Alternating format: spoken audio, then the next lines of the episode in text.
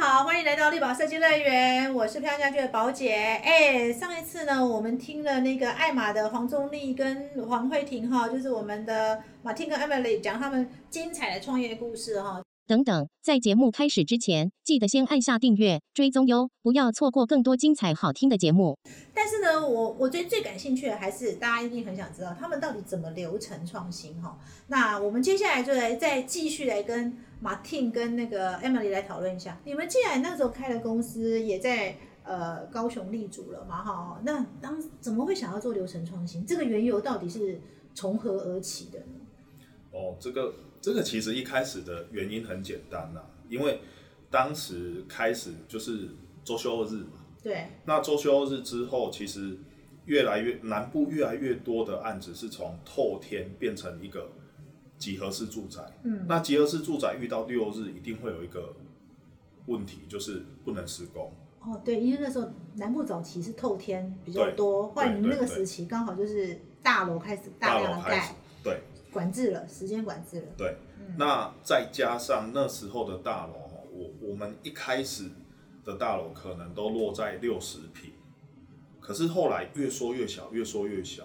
那我跟当时我们的木工老板，我们跟木工老板就讨论一个问题，说：，哎，我们六日如果不能做，那该怎么办？我们是不是要有自己的一个场域？嗯。那那时候我们是跟，因为那时候木工老板也是体系也算小小的，嗯，那我们就跟料行，就是材料行，租了一个仓库的某一角，仓库的某一角，对，仓库的某一角，对，然后就六日都塞到里面去做，那那时候也是做。因为是手工做，那我们只是换一个场地继续手工。等于是就是把木工可以被拆解，就是比如说像放把木工工作台搬到仓库的角落，对。然后本来木工要在现场做的东西，把它有一些东西，有一些东西可以比较活动式的，你就把它移到现场做。对。当时是只是换个地方做而已。只是换个地方做。那到后面是因为呃。木呃料行那边说没有办法再借给我们了，那我们就好，我们只好讨论要不要买一个空地来做。那后来就盖了一间小小的厂房，然后里边什么自动化设备都没有，我们还是换个地方做。你们只是从仓，因为没有仓，人家仓库不借，只好换换个地方做。对对对。那后来是呃，我有一次，因为我那时候参加高雄有一个。社团哦，叫 JCA 建筑经营协会。嗯，那里边都是以建商为主，那有少部分的设计师。嗯，那我去参加了他一个活动，就是参访一间类似像那种做浴柜啊、系统性板材啊、系统建材、系统家具。对，系统它没有到家具，它只有生产板材。OK。的呃的工厂，那在彰化，然后我去看了之后。我就看到，哎，自动裁切机，这个自动裁切机，我木工也可以做啊，为什么木工就不能做？嗯，然后再来自动压合机、自动封边机，每一个都是我需要的。嗯，为什么木工不能做到这样子的的东西？嗯嗯。后来我回高雄之后，我就认真的找我们那个木工陈老板去讨论，本哥，对本哥去讨论这一个问题。嗯。然后本哥那时候很 很有趣，他只跟我回了一句说：“可以做啊，怎么不能做？做要钱啊，因为很贵，机台非常贵。”嗯，那后来我们就认真的研究了一下，那到底有没有所谓它的能不能回本啊？嗯，能不能回本？但是后来我我最后一句说服本哥的嗯的说法是说。如果做什么事情都考虑回本的话，嗯，那什么事情都不用做了。哇，这个又违反他的对他有时候很奇怪，他有时候好奇怪，对，有时候好对啊，有时候好冲，我也不懂，对啊。因为我觉得你人人在做生意，因为那时候已经开始做生意哦，我都觉得做生意你没有办法斤斤计较，因为你只要斤斤计较下去，第一个你会不开心，第二个。你每天都只想着要如何回本、如何赚钱的话，其实我觉得这样对客户也不好，对师傅也不好。那后来我就我们两个就达成共识，好吧，来试试看。哦，对所以你们做其实他的概念就是做，我们每次做一个案子，嗯如果你只想着要赚钱，嗯你不会把事情做好。是是，但是你先把事情做好了，你有一天会赚到钱。哦你就后面会有钱。他的想法法是这样，所以他会觉得说，如果我们把这一块这个模式做起来了，我们总有一天，他其实是没有先打包票，但是他让他有个目标前进。我们后面既然做起来，我们就会努力去朝我们可以赚钱的目标前进。哎、我觉得他不是只有操纵你，他也操纵木工啊。他操作很多人，所以其实一开始只是就是因为大楼限制，你们只是想找个地方施工，假日可以施工，不要延误工期嘛，然后才会从其实他考量不只是工期哦，还有就是师傅他们的一些工资。哦工资。师傅就是有上班才有钱，对对对对对，没上班就没钱。他考虑到他们家计，他想了很多。他想好其多、哦，他不是只在乎我们的工期会延期，他在乎是如果当工班六日，比如说他如果想加班，他想多赚一些工资，他就没办法。如果固定礼拜六日都得休假的时候，他可能没有那个金源，哦。他有可能我们留不住他。每每天的对，我们会留不住他，哦。所以他希望把好的师傅都留下来，甚至他希望年轻的师傅进来，也许我们是改变这个模式，可能用月薪的方式去养这个师傅哦，他的作为都很大胆，对他就是整天在跟对。我们的本哥讨论这些事情。可是我我比较好奇是，其实当时你找本哥，因为其实本哥我已经见过了哈，因为我们也去过他们的工厂参观过了哈。但是我比较好奇是，你是因为参观了系统板材公司工厂之后，启发了你觉得说自动化的可能性，对吧？对，因为因为你本来就做工厂的嘛哈，自动化可能性，然后他刚好又遇到本哥，那本哥这个人感觉性格上也是蛮愿意跟你们一起玩的感觉，一起创新的人，对不对？而且其实他们呃最 care 这个金呃金源资金的部分，好像你们也都帮他克服掉了嘛，对不对？哦，其实一开始哦，本哥是我们呃回去高雄之后就认识，而且就开始配合。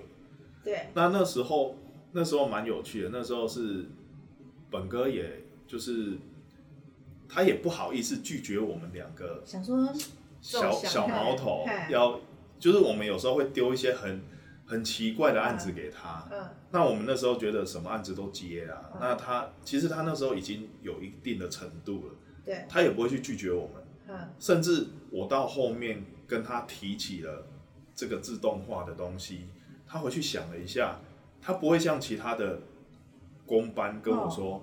啊，你你脑子是有事吗？你要不要冷静一下？他不会这样子跟我讲，他是想一想说，这是这是没有人做过，但是好像是有可行性的。哦哦，对，那他那自己也喜欢创新。对，你们真的是遇到天，我就说你们是天时地利人和哈。嗯你，他是人和他算这一块是他算是嗯他算是蛮特别，是因为他自己一直以来他都在精进自己，对，他不想要停留在只是一个木工的形象，嗯，但他希望他就算是木工，他要钻研到最精。所以不管是像很多庙宇的一些修缮、一些功法，那就都是老师傅的的一些手艺，他也愿意去学。那甚至他也都督促自己的工，这下面的一些师傅都要去做考试，去做一些检定。哦，对他都一直在做这件事情，所以我们那时候刚好我们这样的想法，我们是一拍即合的。你这是一拍即合，所以我说你们这件事情其实是天时地利人和，嗯对不对？其实是天时地利人和。嗯哼，对对，所以当时其实你跟本哥提的，就说要开工厂的时候，其实他也是觉得可行，对不对？对只是资金比较大。只是资金比较大，然后他有跟我说，这个要慢慢来。好，那我我那时候也觉得说没关系，我们就按照我们的，我们就来拟定一个计划。我们先先从呃裁切机、自动裁切机嗯开始买。嗯，那我们做了多少案子，有了多少金源之后，我们再来慢慢补充，慢慢就像就像上次宝姐你有看到吗？我们其实摆在最前面那一台对是自动裁切机，对，对，那到后面这些都是依序购入的哦一些机台。我们因为一开始我们的设计也比较单纯，对，比较想法没有那么复杂。对，然后慢慢的，我们可能要求不一样了，然后增加了新的想法。哇，他发现这样不行了，就跟我们讨论，他又要购买什么样的机器，可以辅助现在的一些进度跟一些施工的顺序，让它更流畅。然后开始我们都开始做很多曲线的东西了，开始做一些奇奇怪怪的形状了。最后我们又加了 CNC，对，他就是因为他是木工的专业，所以他很清楚知道，如果我们现在的要求会需要用什么样的机器去辅助人工的不足，所以他就会他会跟我们讨论，然后提醒我们，然后我们就一起去探讨。team 是很好，就是说。其实马汀呢，他启动了一些创新的机制之后，你们都一直在创新。可是你们木工呢，因为你启动了他了嘛，对，所以他反而回过头告诉你说：“哎，对我要再创新，对，我还要什么？对，对，其实你们是互相在拉抬成长的，互相鞭策。我真的互相鞭策，哎，哎，你这个 team 太难得了，真的，我就说天时地利人和啊。这其实真的是因为，就是像像你像你提到嘛，有时候公司在成长。就算主管在冲，有难免会抱怨，对，会嘛？因为你不懂老板在想什么，对，所以你一定会抱怨。但是你想想，不然也试看看，也无妨，对，去冲了才发现哦，原来不一样的结果是跟你呃原本没有事先想到的。那当然，他一开始也会质疑啊，有需要花这么多的钱去做这件事情吗？可是他跟我们很好，就是哎，他相信我们的，他认同我们的想法，也许会不一样，所以他也跟着我们一起冲。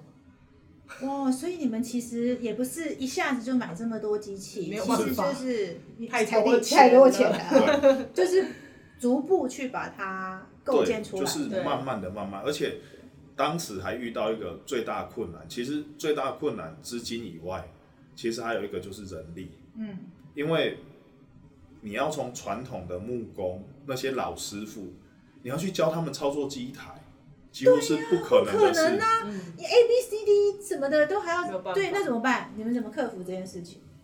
因为我当时就有发现，本哥他的那个呃团队里面有一些年轻人，而且这些年轻人其实，在呃可能在现场，他并不是做的那么上手。嗯。但是我觉得年轻人一定有年轻人的优点。我开始跟本哥讨论说，哎。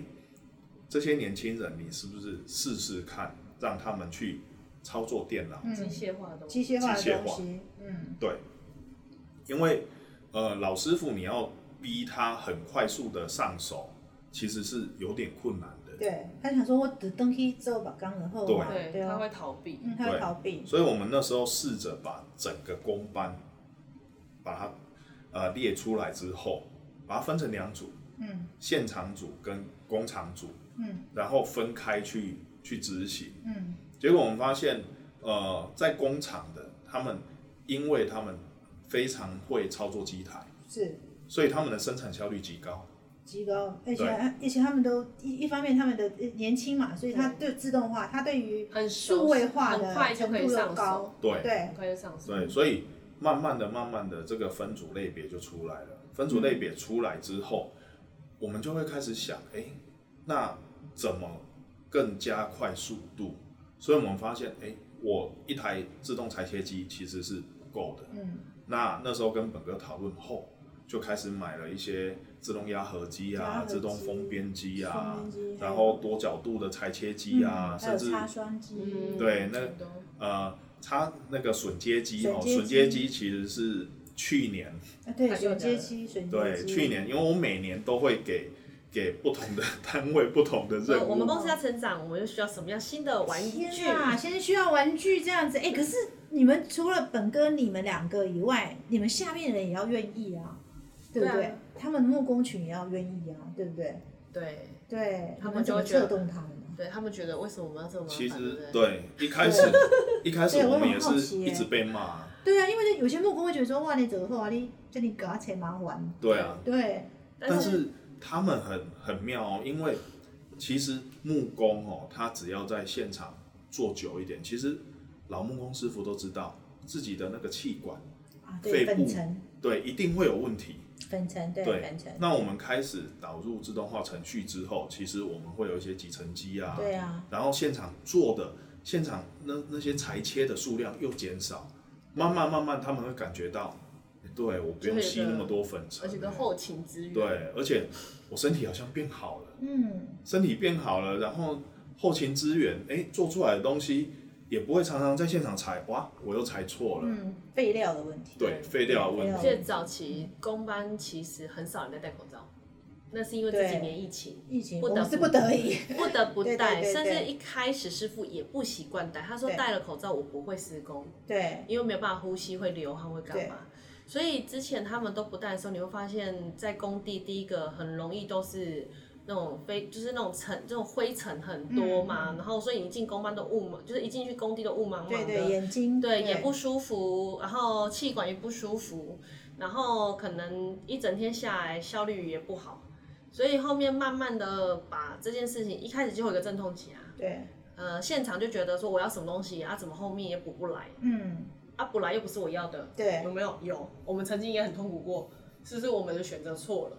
你没有质疑过自己吗？有啊好常质疑。像搞得真的很麻烦，因为他常被骂，他因为他说创新，他每次创新是这样嘛，他只要一，而且他的改变是说改变就改变，嗯。他今天决定的事情，明天公司就要改了。哦，我们没有缓冲期，没有缓冲期这件事，没有公告三个月这件事没有，我们公告公告三秒钟，就这样就要让你知道明天起床之后就要开始照他的路线走。嗯，所以有呃对设计公司来讲就已经很困难了，更何况对一个工木工团队来讲，团队耶，而且你木工团队很多年纪应该也都不小了嘞。对，对。呀，哇塞，你怎么带动他们没有，因为啊？我跟他们一直解释，我说这过程会有很多的好处。哈，那其实人就是这样子嘛，你他在未执行过，然后还没有尝到甜头的时候，他会觉得不可能，他会抗拒，因为跟他的本身的习惯背道而驰，他就会抗拒。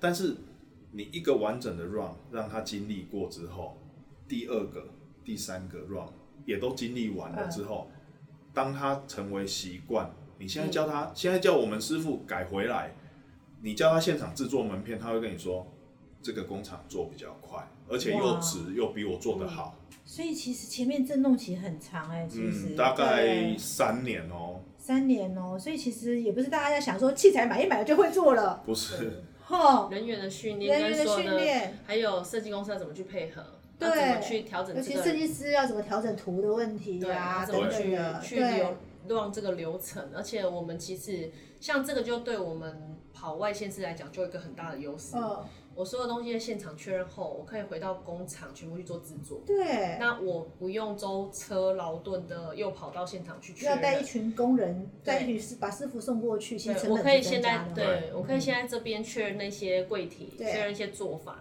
都没有问题之后，我们全部再送上去。他做组装的时候已经减少我们现场施工时间，哦而且错误率已经降低所以。其实你看你们的这个赚的钱早就回本了嘛，因为你看赚的时间及金钱嘛，哈。对第一个收工期，如果像我们做大型的案子啊，呃，一般豪宅要一一年一年一年半都要嘛，哈、嗯嗯。嗯，那可是因为你们是在工厂施作，第一个本身时间时效性就比较更短一点嘛，嗯。所以其实你们就周现金的周转率提高了嘛，对不对？本来要一年半完成的，一年完成，其实你的现金流就比别人更早半年了嘛，对。对不对？嗯。所以呢，加上你的整整体效率是提升的，嗯，可是你们成本也增加，因为等于是你们过去是因为从日薪要改成月薪，其实你们成本也是增加的啊、其实其实没有办法每个师傅都都能接受。嗯，那这个部分其实就是针对一些年轻的师傅，是因为年轻人他比较会希望说，哎、稳我是定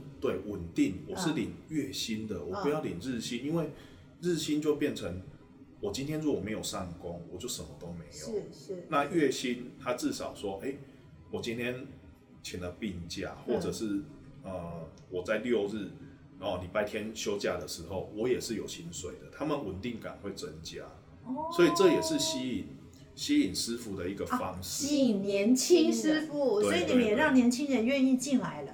对，哦，我上次去参观工厂，最年轻二十一岁而已。二十一岁，对啊，这个可能他是全全台湾最年轻的公班，木工嘛，我觉得应该是哦。对啊，因为很多年轻人会觉得说，你第一个如果又没有创新，其实你就只是跟着老师傅，嗯嗯，老师傅叫你做什么你就做什么。对对，所以他一开始可能他的薪资也没办法那么高，他又对没办法那么稳定。如果有时候这个案子又不多的时候，可能有才叫你，没有就不叫你，你的意愿会变很低嘛。对，所以你们其实这个木工厂其实做了很呃，其实最后的成果其实还蛮惊人。第一个就是你让呃木工木工一直在那个高龄化的事情解决了嘛，年轻人进来了嘛，对不对？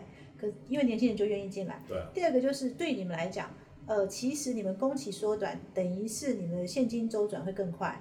对。因为你就马上可以再接另外一个案子嘛，所以你们业绩也整体提升了嘛，哈。当然。对，所以其实看起来这件事情是对你们来说蛮有转蛮大的一个影响，对不对？呃，对，它算是整个带动我们公司就是扩张成长的一个一个转类点。是。对，然后因为我们跨过了这一个转类点之后，其实后续我们公司就是会变成我们培养好的，只要在更培养好设计师这一块，去着重于这一块，然后我们就可以再接更多的案子进来，因为我们的工厂跟得上。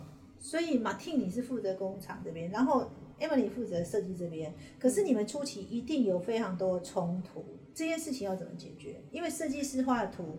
跟工厂画、跟跟原来要画的其实已经不一样了。你们怎么解决这个问题？难道没有任何冲突？或者设计师甩说你你这样子我不会画，还是说工人其实你这样做我不会做？好像真的是没有。应因为我们自己的公司比较有趣的是，我几乎都是应届毕业的设计师的设，呃，应该说设计系的学生。所以你应届毕业，可塑性强。对他们进到公司的时候，其实有个好处是，他其实还搞不清楚外面的人，白纸，对，完全搞不清楚任何状况，其实他就被我抓进来。哦，我给他的是公司的文化跟公司的思维，对，他们会觉得这件事情是合理的。哦，这有趣。对，然后因为公司也会有一些呃不错的案子，嗯。然后我们的公司的流程又非常的快，嗯，他们看得到开始，看得到过程，也看得到结束，嗯，然后我有上次有提到说，其实我们第一个公司，呃，老板脚步比较慢，对，其实我到离职我还没看到那个案子开始，还没到案子开始，所以其实我也会很疑惑嘛，就是到底他完成后会怎么样？但是在我们的公司，我们的呃流程非常快的情况下，也许他第一次不知道发生什么事情。他会有第二个案子，是哦，好像有点感觉。嗯，第三个案子，哦，原来是这么回事。哦，所以呃，他们应该说还来不及反应，可能就是默默就照做。是，我跟你讲啊，Martin 很快啊，今天决定的事情，我们两个缓冲期三秒钟的缓冲。对，我们两个下班后讨论的事情，隔天马上就改了，马上改。对，同事就说哈，这样子，对，就是这样。哦，好。就开始了，所以其实这个过程中，其实你们也是要花蛮多。当然，冲突是我们两个啦。这你们冲还有本哥有吗？呃，本哥不会，本哥蛮支持我们两个的。所以有冲突的是我们两个。你们先吵过一架，再来找他。会有个结论，因为公司最怕就是多头马车。对对对。虽然我们两个管理的东西是不一样，但是我们俩最后必须有个结论。对。因为同事其实最难执行是，如果两个没有一个结论，他们不知道该听谁的。对，所以如果我们只要个共同的目标，他们就往那边前进。所以其实你们在过程中，其实，在工厂跟设计端，因为势必在，我想在过去没有人这样做嘛，哈，一定会有很多的冲突嘛，包含你可能都还是一个新的尝试，因为。你以前的制作方式也不是这样子嘛，哈，所以你们这中间其实你们两个要先协调完，嗯，然后当然本哥是专业的技术的一个支援者的角色，然后你再去试行公司的同事，对，是这样子嘛，对不对？对。那过程中有没有发生什么事情让你觉得是呃一度你觉得你是做错的？有没有这样的案例，让你觉得说，哎，我这样做到底对还是不对？有没有发生过这样的案例？对，目前应该是没有，没有特别严重的，但是呃，会变成说，因为我们两个负责安抚的人是不一样的，Emily 是负责安抚公司内部的设计师，嗯，那我是负责安抚现场的工班，嗯，各工班，嗯，那其实呃，到目前为止，我们其实我们 run 蛮久的，嗯，如果以小的问题点是有。但是我们都可以克服掉，真正大的问题点，我到目前是还没有还没有遇到。因为我们的目标一致啊，目标一致，我们没有不容许他失败，就是有问题一定会有，但是怎么去把它解决？所以这个流程从开始进到整个整合到现在可以上手，你总共经历多久？我这个流程大概 run 了快八年了。八年了，所以是可是阵痛前三年应该很阵痛哦。哦，很可怕，那个真的很可怕，因为什么东呃，你会变成。其实，在工地的时候有一个状况，对，到底现在这件事情归谁的对，工班那个呃班长会问我说，啊，今晚喜欢很丢责，还是被刚逮着？哈，对，常常问这句，对，他到底是谁要做？哎，常常打电话，你就看到他接了电话，就打电话给工给那个那个工厂的师傅说，就开始骂，因为那么多年轻人嘛，啊这就是你到底是拿什么东西给我，啊，怎么弄？所以是现场师傅跟工厂师傅其实也一开始会兜不起来啊会斗不起来，一开始会兜不起来啊，其实他都照规定把东西留好了，对，可是现场师傅还是老师傅，嗯。他要怎么把它组合起来？嗯，以前就是我现在需要这个柜子，我开始裁这边的板子，对对对对对，可现在来之后是一桶哎一桶一桶一桶的，我到底要怎么组起来？师傅自己都疑惑了。是他的思维突然要改变，其实是现场施工的思维。对对对，连工序都改变了。对啊，所以我就说本哥为什么可以配合我们，就是他知道会有这个问题，盲点出现的时候，他开始搞一些就是 SOP，就是这边是哪个案子的柜子，这个是这个案子里面的主卧，这案子里面的哪边，他会所有东西都会用印章去在他们规定好的某一个角落做好这件事情。哦，现场到师傅就很像是呃组装的师傅一样，你就照一二三四五六七八九十，你就把它弄起来，哇这么弄起来，慢慢让他们开始适应这件事情。是哦，对对，其实哎，很多人在都只想木工厂成立机器买了，然后就跳过这一段了。对啊其实是这个过程中蛮多事情我们要做的。就像我们到一家买柜子一样，你打开所有板材出来，所有零件出来，怎么开始？很多人第一个反应怎么开？如果没有使用说明书，你根本不知道怎么开始。所以本哥就做现场说明对，书，我就对们在了。创造哇使用塞说明真。的，我觉得本哥等于是在做一个木工的使用说明书的概念。对他几乎所有的机器都是他教给师傅的，他教师傅如何去做。他自己会先研究，对他自己会先研究，对然后会先跟我们讨论，嗯呃，这个东西未来我们可以做什么？你觉得这个好不好？对。哎，好像不我错哦。我真的觉得他真的很厉害，而且我觉得最厉害的是他还要先他自己要有那个概念，先先做那个使用说明书给师傅，哎，对不然到底谁要谁要去煮啊？大家看到那个多贵都认了，这是谁跟谁啊？对，所以就符合他要 SOP 嘛。对，所以他跟本哥蛮合的，对，你们两个性格也很像。哇，那个震动期拉了多久？三年？三年哦，长呃，就像 Emily 讲的，真的工地师傅跟那个工厂的师傅啊，常常吵架。嗯，那我们那时候也工厂师傅也走了好几个，因为对。因为工厂都比较年轻，对，所以常常会被工地的那个老塞嘛，老塞划丢哎哎骂到跑掉。跑。掉，对，那我们也有遇过这样子的阵痛期。嗯，那后来其实我们就不停的沟通啊，嗯。然后协调他们啊。那本哥也很辛苦啊，你看本哥认识我的时候，其实跟我一样满头黑发，现在都白发了，现在都 对，白发了，看到，我都觉得我很对不起他。对啊，可是可是你就会觉得说，所有的东西都不是，因为在我以前工厂的经历，就是比如说业务端跟制造端这边永远是相对立的。对，那它其实就会像我在现场跟在工厂的概念一样它是相对立的。那我要如何去，这个就变成像我以前的职位，就是负责去去沟通协调这两个单位的。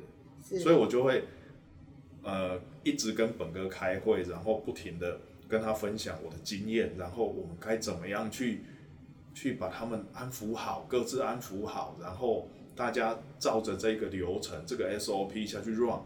那我也一直在鼓舞本哥说，我们 run 一次不 OK，再来检讨一下方式，再来改一下、嗯 run 第二次、第三次。那 run 到现在，其实我觉得真的是还蛮棒的。哇，八年了耶！其实这个工厂到现在是八年了哈，不知不觉就这么多年觉八年。好，我觉得这个创新带到底带给你们自己什么样的成效？你们自己要说说看。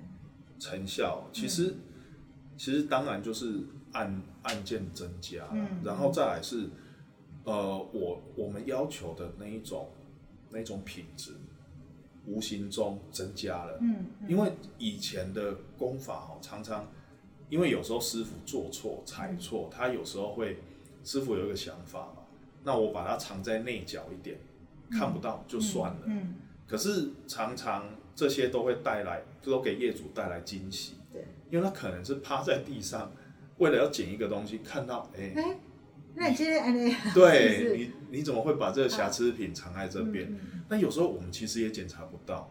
那你执行自动化之后、系统化之后，其实这一块的问题会品质减少，稳定，品质就稳定了，品质稳定，速度也增加了。速度也快提升了。对，那我们在原料的取得上，因为我们暗厂也变多了，对那是不是原原料的取得上也就 cost down 了？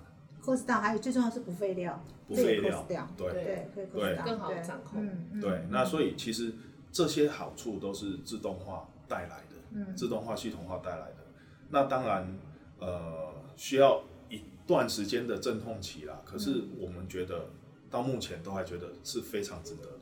哇，对我听起来就是，你知道，我参观了爱玛汉木工厂之后，我真的觉得这个这一家公司真的是我觉得太有趣了哈。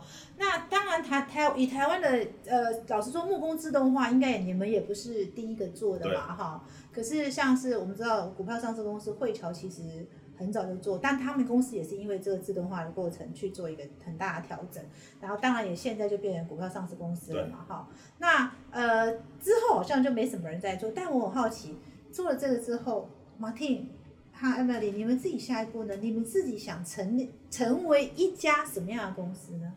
你们自己有想象过吗？啊，这个要问 Martin 还是要问 Emily？就是一定一直往前冲嘛，哈，对，就是让始作俑者自己问，自己回答，始作俑者自己讲讲看。因为我常常底抓不住他到底他未来想干嘛。对，因为我想知道说，你看哦，呃，汇侨其实我觉得，哦，因为汇侨是台湾第一家哈，也是看起来是目前唯一一家就是股票上市公司的室内设计公司嘛哈。然后呃，其实，在我们看到很多访谈中，看起来他们很大的一个转变是在于把工厂。就是就是把现场制作拉到工厂去嘛，就是自动化这个过程。那可是之后，其实我们发现很多台湾设计师其实也都没有人做了嘛，哈。对。但是你们，但是老实说，汇巧因为做这件事，对他本身的不论在营业额各方面的视野都大开嘛，所以他们后面才才有这个转型，做做股票上市公司嘛。自己呢，来来，我们来问一下黄仲立，我真的觉得这个这个始爱玛的始作俑者，从开始鞭策 Emily 加进入设计公司，不但帮他帮他换公司，然后又开公司，到最后还促使木工跟你一起做创新、做自动化。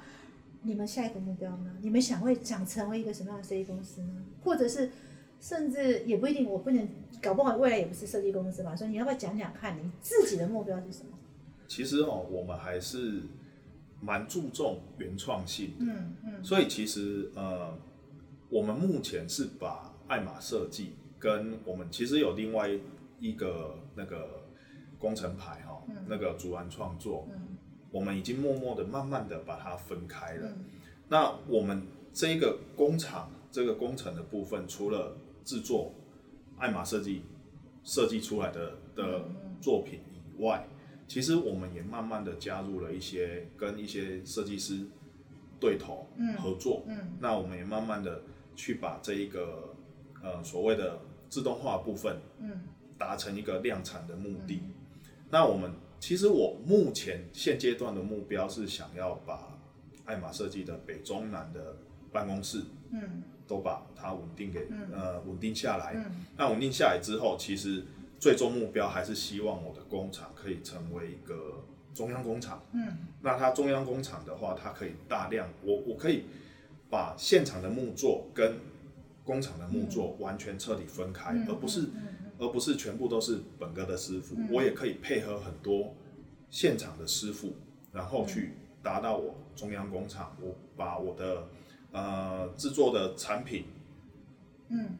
他们给我 order，那 order 出来之后，我制作完出来之后送到现场去，嗯。那让他们组装，他们就、就像 IKEA 一样，看着看着说明书组装，然后放好柜体收边，然后我们再、他们再反馈回来门片的尺寸，那我们制作好门片之后，又帮他们送上去。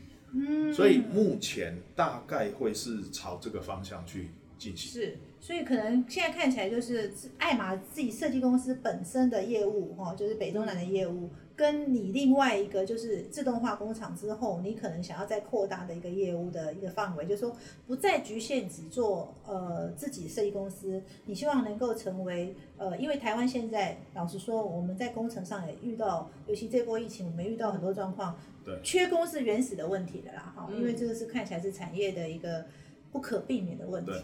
那第二个问题是，确实在疫情过后，现场的管制又更严格了，嗯，所以这个也会促使说在现场施工的一个状况，一个是缺工，一个是现场施工嘛，所以看起来，呃。应该是说，马汀的计划是说，未来可能在这个在这个自动化工厂部分，可以跟扩大案扩大案源，不再只限于接自己公司，会跟很多设计师配合，然后他可能就会自己，他本身就是一个独立的一个。一个自动化的一个木工的一个呃，应该说系统木工系统化的一个一个实践嘛，对不对？对。对，所以未来其实还蛮多种可能性的哈。对，是的。哇，这个今天我们谢非常谢谢 Martin 跟 Emily 哦，因为呃，真的这一对，我觉得这一对呃，这个怎么讲呢？我们看过很多夫妻创业，其实我漂亮家居或者是呃地宝设计队，我们采访过很多夫妻档哦。那其实我觉得这个夫妻档是让我觉得最有意思的一个，因为很多设计公司的夫妻档一定要么就是太太做设计，呃，大部分是先生做设计，然后太太辅助嘛，就是从财务面去辅助啊，管钱是最常见的，管人嘛哈，顶多管行销这样子哈。那我觉得这一对真的是很特别，是呃，我想 Emily 跟 Martin 又又是另外一种风格，太太做设计。先生一直在研发工程，然后甚至自动化，未来可能这个自动化又是另外一个规模了哈。我觉得这是这对夫妻最有趣的事情哈。而且我觉得最好玩是，他们其实原本都是从不同背景进来的，但是也因为不同背景的进入，所以他们对于所谓设计没有本位主义，他们可以愿愿意跟开放去接受很多事情，加上天时地利人和遇到本哥。然后那个时间点也对，嗯，然后高雄环境，呃，因为一不方一方面租金各方面地价各方面比较，相较于北部当然也比较好一点哦，这就是天时地利人和的总和，哇，我觉得真的是很棒。我听到生意公司的创新，这这个产业创新，我都非常的呃开心，也非常兴奋。那我也很期待，就是艾玛，就是 Martin 跟 Emily。能够带给我们产业更多的创新，谢谢你们，谢谢。